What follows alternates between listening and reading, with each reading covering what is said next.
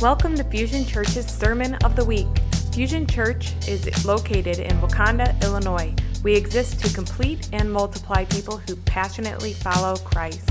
For more information, visit www.fusionchurch.com. Let's dive into this week's sermon.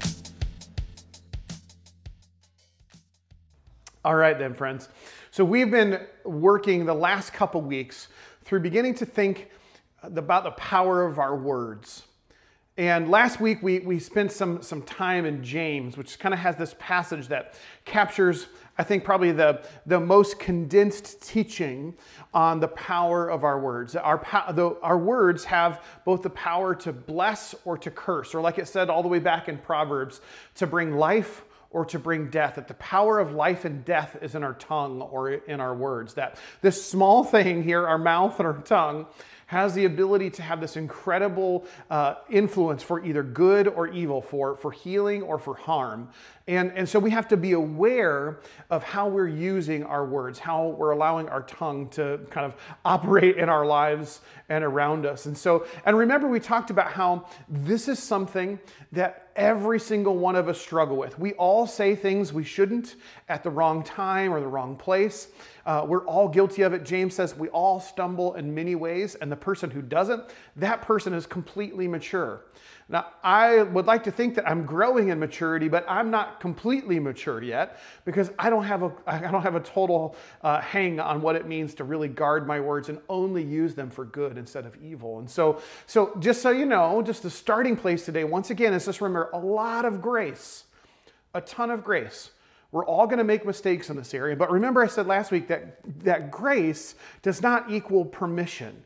So, grace for what we've done in the past and even the mistakes that we make right now are not permission to stay in that place moving forward. And so, we want to grow, we want to lean into maturity. And so, uh, today we're going to lean into the idea of the destructive power of our words. So, how can our words be damaging? How do we pay attention to that? How do we think about that a little bit?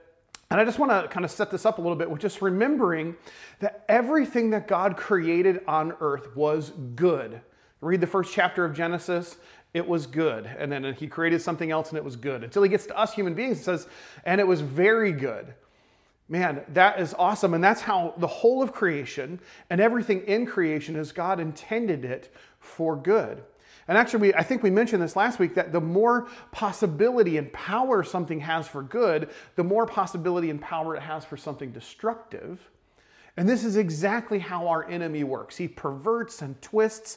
He can't create anything, he can only use what's already been created for evil. And so that's what happens with our words. So we have to be aware because our words are so powerful, because of what we say is so powerful, it also means that they have this incredibly destructive power. So we've got to be really aware of this. Everything that's good in creation can be perverted, whether it's relationships or sexuality or food or other kinds of substances, entertainment, every good thing on earth can be perverted into something evil. We don't want that to happen with our words. Now, trigger warning I'm going to say some things today that probably are going to offend most of us. And so I, I, want you to know that this is coming from a place of grace, but because this is so serious, I, don't know that we can soften the blow of the words of, of, of, Scripture that are going to pierce our hearts in some areas. Like the Bible actually talks about how the wounds from a friend are a good thing. So those wounds aren't going to come from me, actually going to come from, from God's Word. So there's going to be some things today that might go, oh man, I feel like He's talking directly to me. I'm not, but the Holy Spirit might be. And so here's what I want you to do. Uh, the conviction of the Holy Spirit is a good thing. It leads us into relationship with God and into relationship with other people. Shame that you might be experiencing is a bad thing. It causes us to run away from God and run away from people. So we don't want that. We want to allow the Holy Spirit to move the way He wants to move this morning. So, uh, so let's dig in. But just want you to know that there's going to be some heavy things that might get under your skin a little bit this morning. All right, now it should be really obvious that we should not use our words to intentionally harm anyone, that we shouldn't be speaking curses or insults or put downs against people, that, um, that as followers of Jesus, using our words to harm people should be completely off the table, especially intentionally. I mean, it, this is like an obvious thing that you don't have to be a Bible scholar, that you actually don't even have to be a Christian, where this should just be good thinking. We don't use our words to intentionally harm people. But don't just take my word for it. Let's look at what the scripture has to say. Ephesians chapter 4 verse 29.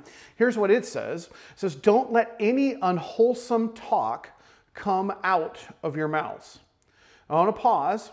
That word unwholesome is actually not a really good translation.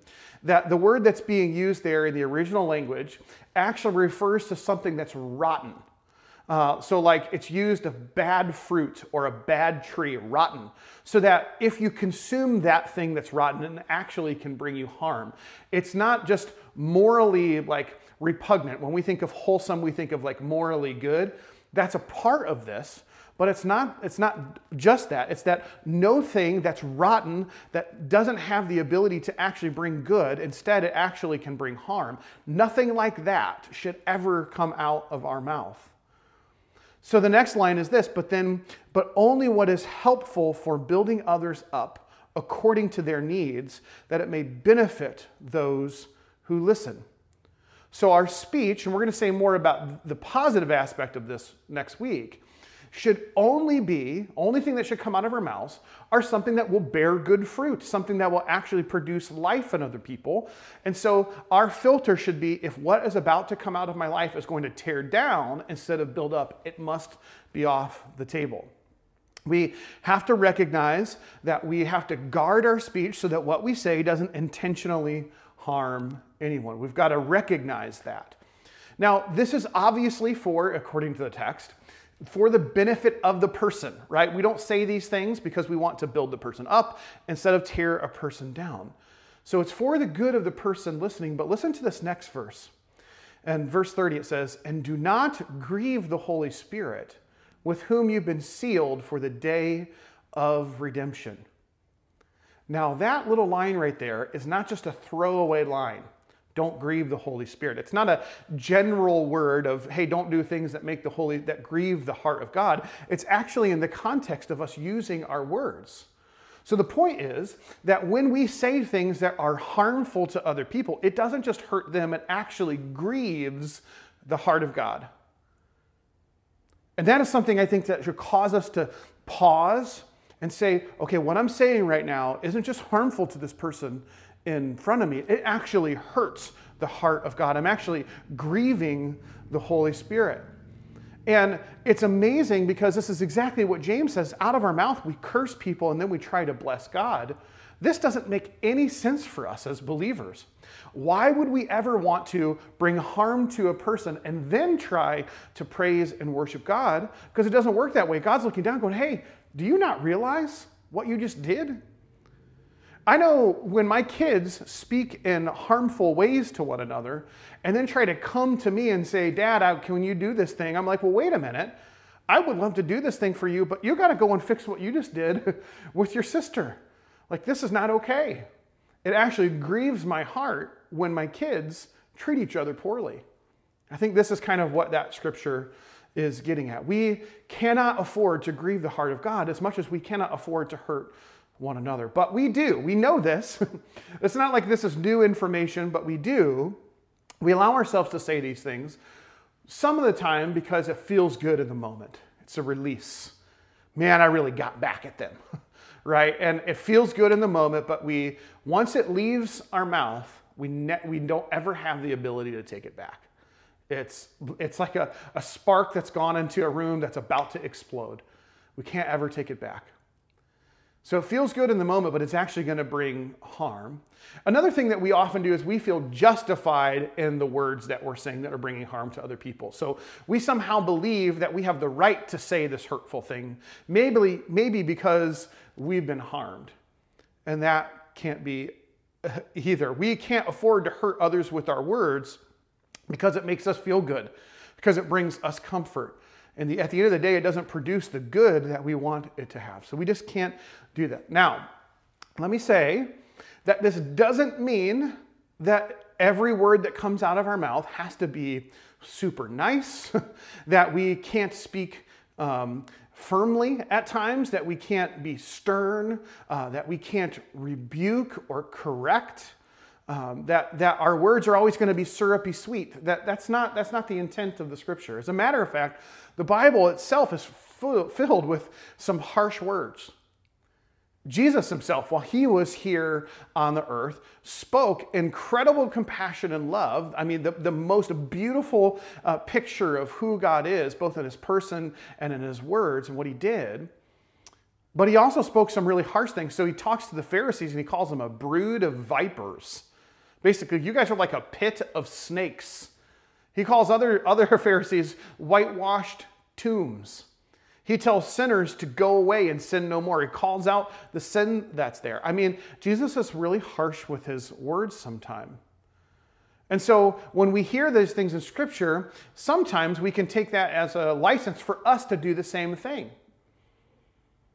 And, and I'm going to I'm gonna say that we can do that at times, but let me give us some clarifying points here. First of all, we should think about three things as it relates to Jesus. First, we should think about his person. So think about who Jesus is in the time and day where he's at. Jesus is sent not just as the Messiah, our Savior, but also as a prophet to the people of Israel who were about to face an impending doom. Uh, Jesus comes and he's beginning, if you read the Gospels, he's warning them about what is about to happen if they don't change their ways, that their city, their Jerusalem, their temple, all of that's going to be destroyed if they don't repent and change their ways.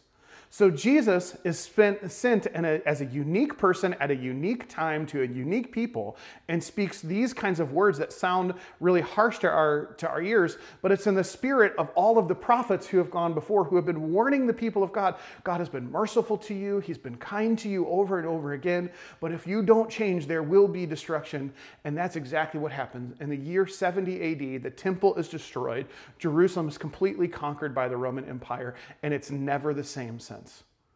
So Jesus was a unique person in a place. Also, we have to think about Jesus as kind of um, his posture. So even though we think uh, we, we hear these harsh words from Jesus, his intent in all of that was always love, was always compassion. One thing we can't do is question Jesus' motives. It's so clear from the Gospels and from, uh, from, from the rest of the New Testament, and what history has reflected back on Jesus is that Jesus was motivated. His motivation was always love, his posture was always love and compassion. So there were times where he had to confront but, and, and say these harsh things, but it was so that his compassion and his love could be revealed. And lastly, if we think about Jesus' purpose, Jesus' purpose was never just to tear down, it was always to build back up. That was his intent. His intent was to build a people of God, to establish his kingdom on earth. And sometimes, when uh, in order to do something like that, there has to be confrontation, there has to be truth that's hard to hear. So, what we're not saying is that we need to always whitewash the truth and make it super soft and palatable. But what we are saying is that we should be really cautious in giving ourselves the kind of permission that Jesus had. Because I don't know about you, but one, I'm not a prophet sent to the people of God in the first century. I'm a pastor here in this church in this particular context, so I've got to be aware of what my context is. Secondly, my motives, my, my kind of purpose in what I do is and my posture in what I do is not always the same as Jesus. Like I don't live with the same love and compassion that Jesus had and walked with. And my guess is that you don't either. And so if your compassion and your love don't match the level of Jesus, which I know is an impossible goal, it means it should cause us to give pause and not just assume that we need to say the hard thing unless we've loved like Jesus' love.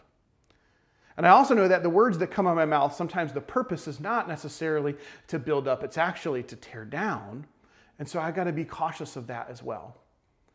And the reason why I'm going into this, I think, because a lot of times as Christians, we're confused about whether or not how to speak truth and love, as a scripture has to say. And so here's what I would have to say sometimes we're going to have to be confrontational, but let's not just assume that we have permission to do so.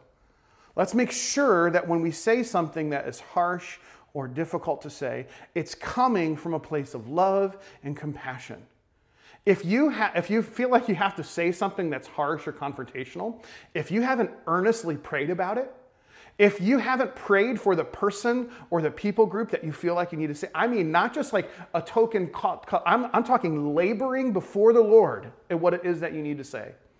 If you haven't asked God to search your heart and show me, Lord, is there anything in me where this is selfish or arrogant or whatever, then just don't say it. Zip it. Don't say it.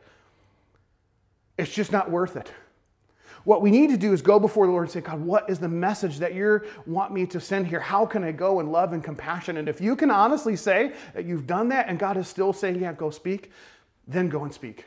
Because I guarantee you that's what Jesus did with the Father.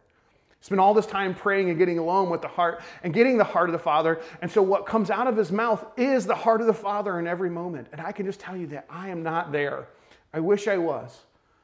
Even today, before you and, and sharing this message, I have to check my heart and check my motives. And say, God, what is in here? What do you want me to say? And I'm not sure I'm going to get it right every time, and you won't either. so the, the standard isn't perfection, but the standard is that we grow in maturity here and be aware of how our words are intentionally bringing harm. But the deal is that most of the time, we don't intend on our words to bring harm. Most of the time, we unintentionally harm other people with our words. We bring hurt or um, destruction through our words. We don't mean to do it, it happens unintentionally, but it does happen. And so, this is why it's important for us to constantly be reminded of the power of our words, that God has given this incredible power. And, like Spider Man said, with great power comes great responsibility. I think it was Spider Man, some comic book. Uh, it's, it's silly to, to, to frame it that way, but God has given this great power. And whenever we have great power, we have to make sure that we recognize the responsibility that comes with it. It's like getting the keys to the car. I have to recognize the freedom that I've been given when I got my keys to my car, but I have to recognize the responsibility that now comes with it to make sure I drive safely for the, myself and other people. So we have to be aware of this.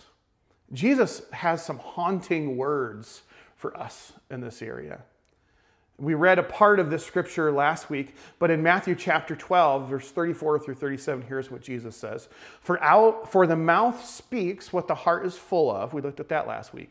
A good man brings things out of the good stored up in him, and an evil man brings evil out of the things stored up in, in him. But this is the line I want us to focus in on. But I tell you the truth that everyone will have to give an account on the day of judgment for every empty word they have spoken. Every empty word they have spoken. For your words, for by your words you will be acquitted, and by your words you will be condemned. That line there, every empty word, that word empty, actually means lazy or careless, reckless, it's something that's said without thinking about what comes out of our mouth. Jesus says, if we ha- will have to give an account for every lazy word, every careless word that is coming out of our mouth. One day, you and I will stand before the Lord, even as those who are, who are in Christ, who are saved completely, and we will have to give an accounting of our life. What did you do with what I've given you? And the issue there won't be whether or not you get into heaven or, or not, but the issue will be how, do you, how did you steward what I've given you? And just saying, you're going to have to give an accounting for your words. That should make us pause and think about the weightiness of my words. I'm not just accountable for the hard things I say on purpose, I'm also accountable for the things that accidentally bring harm because I was careless or reckless with my words. So I want to give us two categories to think here about what this is, because this could be all, oh, kind of overwhelming. Like, oh my gosh, I need to, uh, I, I need to think about everything that I say. I think part of Jesus' provocative teaching here is to, to actually sober us and go, yeah, I want you to think about everything that you say. But just to make it a little bit more kind of narrowed in for us, I think there are two areas. The first area I think where our words can be careless or reckless, unintentionally harm people, is in the area of boasting. I touched on this a little bit last week. Boasting is something that's funny because uh, we don't talk about that a whole lot, but if you read the New Testament in particular, there is a lot of caution in the area of boasting, of somehow um, promoting myself and my accomplishments. And there's a healthy sense of being able to celebrate the things that God has done in our lives, the talents that He's given us. There's, there's a way that we can do that in a healthy way, but there's a way that we do that, one that comes from our own insecurity and our own sense of inferiority, where we're trying to make ourselves feel better or look better in other people's eyes. And then there's a way that we do that where our sharing those kinds of things is not just about our own insecurity, well, it usually is, but somehow it's meant to make other people feel bad about their accomplishments or what they do or what they like. And anytime we're trying to elevate ourselves above other people, we're into pretty dangerous territory. Because when my boasting meets someone else's insecurity about who they are, their insecurity and their identity or their accomplishments, there is an immediate uh, chance for harm. And while I'm not responsible for other people's insecurities, I am responsible for what comes out of my mouth and how it might land in another person and how it might make a person feel, especially if I'm doing it intentionally to try to make myself look better. So we've got to be aware of when we're talking about our accomplishments or something that we do uh, that, that's better than another person, how it might make those people around us feel. Because most of the time, even though we're not consciously thinking, oh, I want to make myself sound better, the reality is a lot of times we're pushing other people down to push ourselves up. And this happens like really early on in life in benign ways as kids comparing different things and then goes on through adults. Just recently, I overheard a conversation between a group of kids. They didn't know I was paying attention. And one group of kids said, We had pancakes for breakfast. And the other group said, Well, we had donuts. And some another kid piped in and said, Well, country donuts is better than Dunkin' Donuts.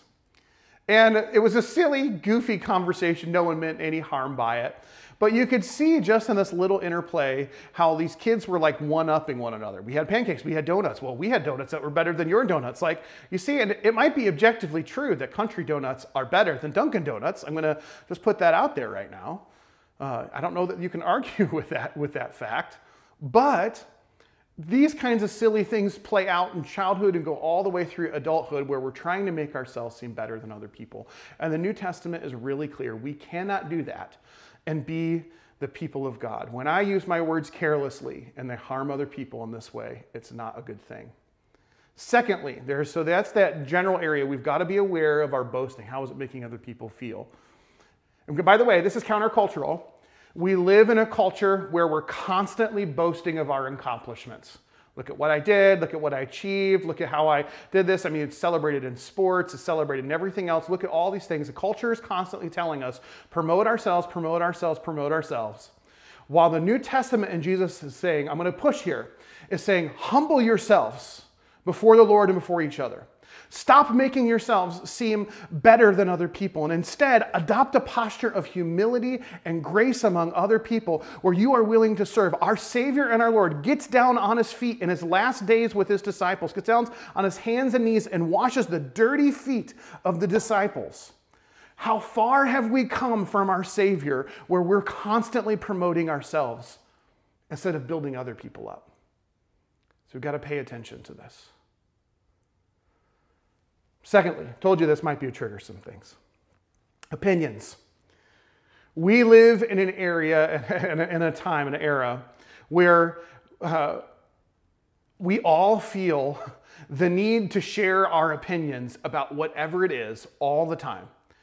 We have strong opinions uh, about all different kinds of things, and we feel the need to share them both interpersonally and on the internet, in whatever form, through text, whatever we all feel like we need to share our opinions. Well, maybe not all of us, but I know I do.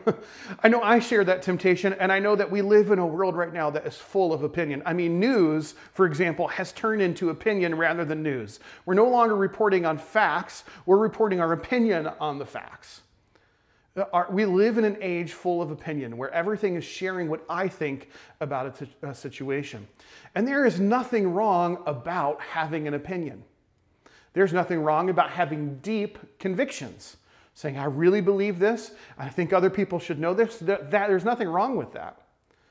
But the problem is, in an age where we're constantly sharing our opinions, is that we're talking more than what we're listening. I'm going to say more about that in just a second. And what happens is that uh, the destructive power of our opinions is that oftentimes we might say the right thing at the wrong time, and it produces a situation of pain in a person. We have convictions or opinions about something, and we feel the need to share them, but we're not thinking about the people that those opinions might affect, or we're not sensitive to the pain that someone might be going through. As a personal example. I'm saying this not because I need anyone to do anything about it or because I'm using this as a, as a therapeutic thing here in preaching for me, but just as an example, per, very personal example. Just a few weeks ago, I saw someone, I was uh, on Main Street and met someone or saw someone who I hadn't seen in a long time. And they heard they, somebody that knew about Jen and, and me and knew that Jen had gone through a battle with COVID and had been in the hospital and was asking very nicely, Hey, how is she doing? And so I began to share that she's doing good, but that that was a really like intense moment for us and that there have been both physical and kind of emotional issues that, that we've been working together through a family. And it's been really challenging. It's been a really challenging six months since that, that period of time for us. And I, in that moment of vulnerability, what would have been awesome is for that person to say, man, I'm really sorry that you went through that and then end the conversation. But instead, that person decided that this was the moment to share their opinions about all things COVID related what we should do, what we shouldn't do, how it should have been treated, what should have been treated, and all this other kind of stuff. It's like, well, hold on just a minute. I just shared this vulnerable moment of pain with you, and now you're using this as a time to share your opinion about all the state of the world. And the truth is, I actually didn't disagree with him about what a lot of he had to say. I actually agreed with almost everything the person was saying. But the problem was he completely ignored my pain to share his opinion. And I'm telling you, friends, that is a major problem with us right now in society. It's a major problem within the people of God. We're so quick to share our opinions rather than to listen to the pain of another person. We might be right but we're missing the opportunity because God hasn't always called us just to prove that we're right in a situation. Again, more on that in just a second.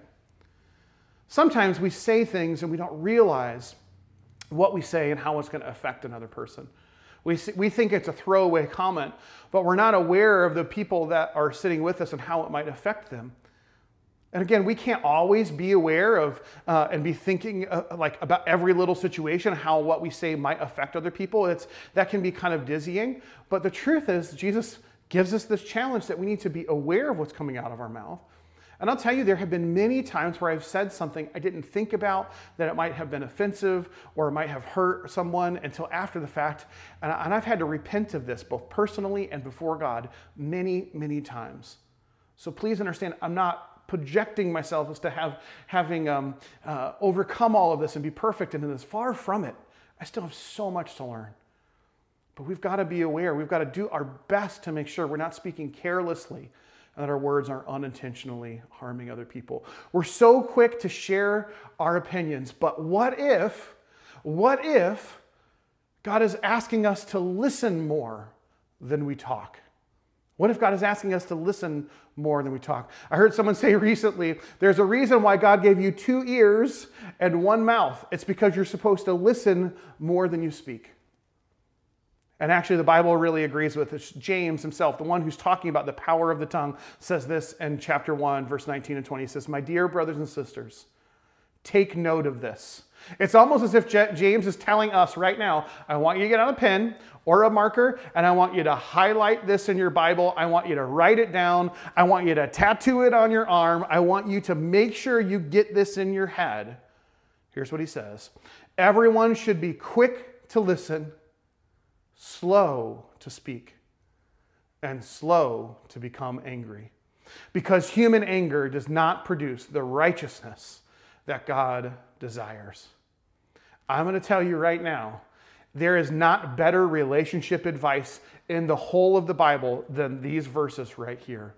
Quick to listen, slow to speak, and slow to become angry. Man, we get this backwards. we are quick to speak and we're quick to become angry or to become offended at what someone has said. We live in this age right now where all we want to do is share our opinions and not listen. You know, think about how many times you've come into a, a, situation where you know there might be some kind of confrontation or some kind of challenge, and you're already loaded with the argument that you're ready to, to tell the person why they're wrong and why they should do this or shouldn't do that. I mean, we all do this. We're quick to, re- to speak and to have our arguments ready to go to be able to launch back at someone, whether it's through Facebook in an argument that way, or uh, whether it's replying to a text, or you're actually having some kind of interpersonal conflict. We're so quick to speak. We're so quick to be angry. And man, it doesn't take us a while to listen. As a matter of fact, I cannot tell you how many times in counseling couples and working through reconciliation with people, if the two people at the very beginning took time to really listen to one another, and not just hear the words that are being said, but to understand how many times those conflicts could have been avoided. But instead, we come with our arguments. We're ready to prove the person wrong. We're ready to show how we're right. And when we do that, man, do we hurt other people? Do we hurt relationships? When we're quick to be angry and to find offense and everything, we also live, by the way, in an age of offense where everyone is quick to be offended about everything. And this scripture clearly tells us that that is not an answer here as well, because human anger does not produce the righteousness that God desires. And man, if that's not a message that the world needs to hear, everyone is angry about everything all the time. I mean, just we just live in anger and rage right now. I mean, just go real quick, if you were just to Google some images of rage, you would see protests and people screaming and mad. And some of that is righteous anger, but a lot of it is human anger, and it will not produce the righteousness that God requires. So we have to really lean into this and say, God, we're going to take your word seriously. We're going to be slow to speak and slow to become angry, and we're going to be quick instead to listen. You see, what happens when we share our opinions or our convictions without listening is we've let our, our, our convictions get ahead of our compassion. And in the kingdom of God, we can hold compassion and conviction in tension. We don't have to lose our convictions to have compassion. We don't have to do that. But we have to make sure that we're listening with compassion and responding with compassion if we want to be able to share our convictions. And I, this word, this word right now, this is not just for, for our church. I feel like this is even just broader outside of our church. We're living in an age where we're quick to share our convictions and slow to have compassion. And when we do that, what happens is the world out there or the person that you're talking to says, Well, I'm going to question your convictions. I'm telling you because I have conversations with people about this regularly. What would happen if instead we were leaning in and listening to the pain of the people? What if we instead listen to the person that we've hurt, regardless of whether we feel like they should be or not?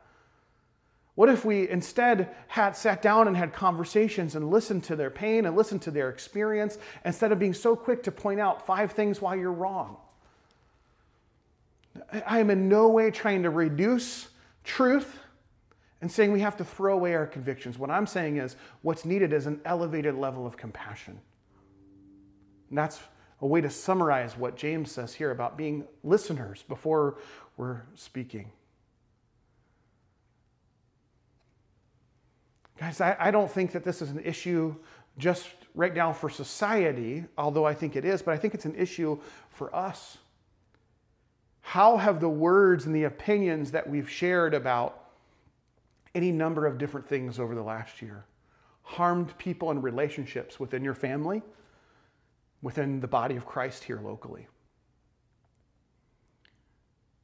My guess is there have been some wounds, some difficulties People who have judged people for either being too flippant about COVID or too restrictive about COVID. People who have judged people for being too vocal about race or not vocal enough about race. People who have judged people for, I mean, you just name the things that we could have conflict over, and the chances are you've encountered some aspect of that.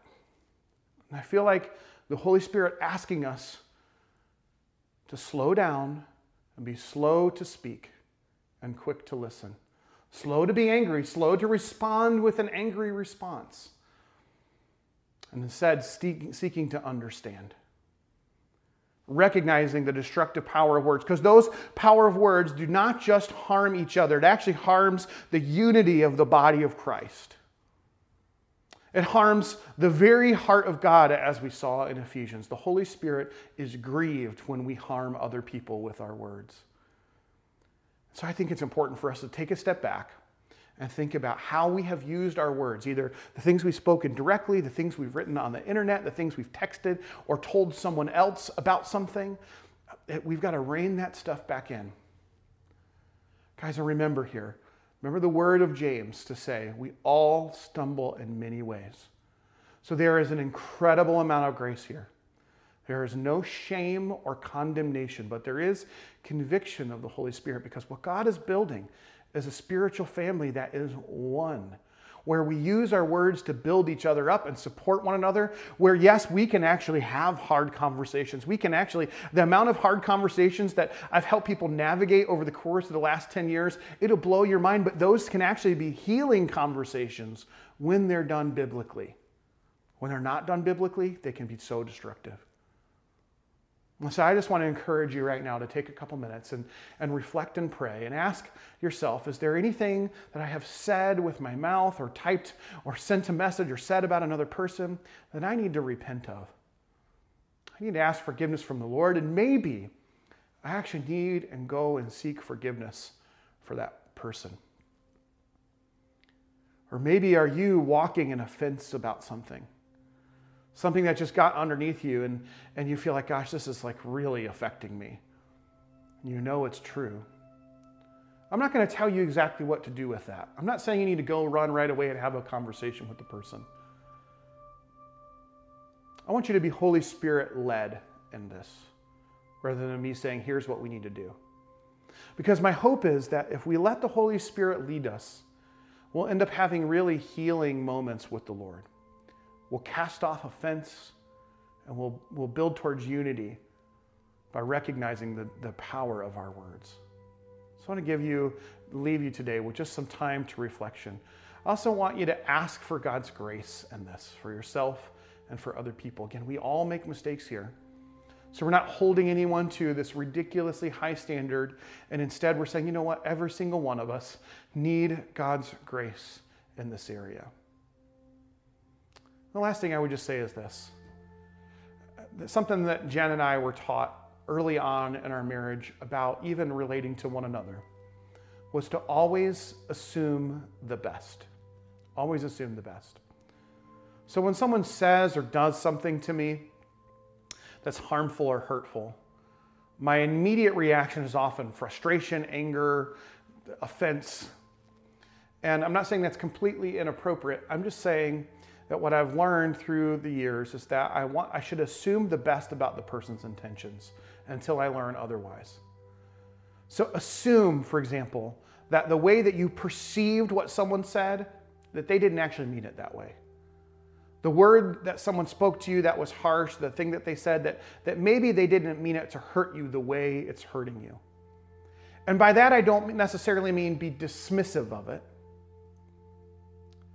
Actually, I mean, it's time to have a conversation. Say, hey, this thing happened.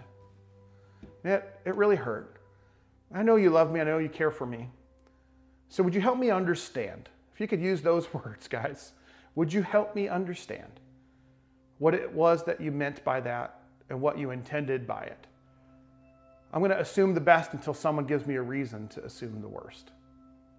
And we could unpack that more at another time, but I'm going to say that that right there has saved more relationships in my life and has been a, a, just a huge thing in Jen and I's marriage so that with each other, even when we say things to one another that might we might have taken offense at, we're just assuming the best because we know we love each other, we know we want each other's good. And so we pause and we just assume the best. Say, would you help me understand what you meant by that? It didn't sound right to me. it sounded really frustrating. I want to encourage you to do that. And I want to pray for you right now. Lord, I know that today there are some words that I have said that are harsh, that are challenging. But Lord, I know that you have something for us and that you correct and rebuke us by your word so that we might be built up into the body of Christ. So, Lord, I pray that your kingdom would be released in our speech and that right now that you would silence us where we're bringing harm. And Lord, and I pray that you would silence the voice of the enemy that might be bringing shame and condemnation, that you would silence right now the voice of the enemy that would bring division in any way. And instead, Jesus, build your church and make us one, even as the Father, Son, and Spirit are one in perfect love. Make us your people the same way. Protect and guard your body and help us, Lord, to be people who are compassionate with strong convictions. We're slow to speak, slow to be angry, and quick to listen. In your name, Jesus. Amen. Have a great week. We hope that you were encouraged by this week's sermon. For more information, visit us at our website, www.fusionchurch.com or you could find us on Facebook and Instagram. Have a great week.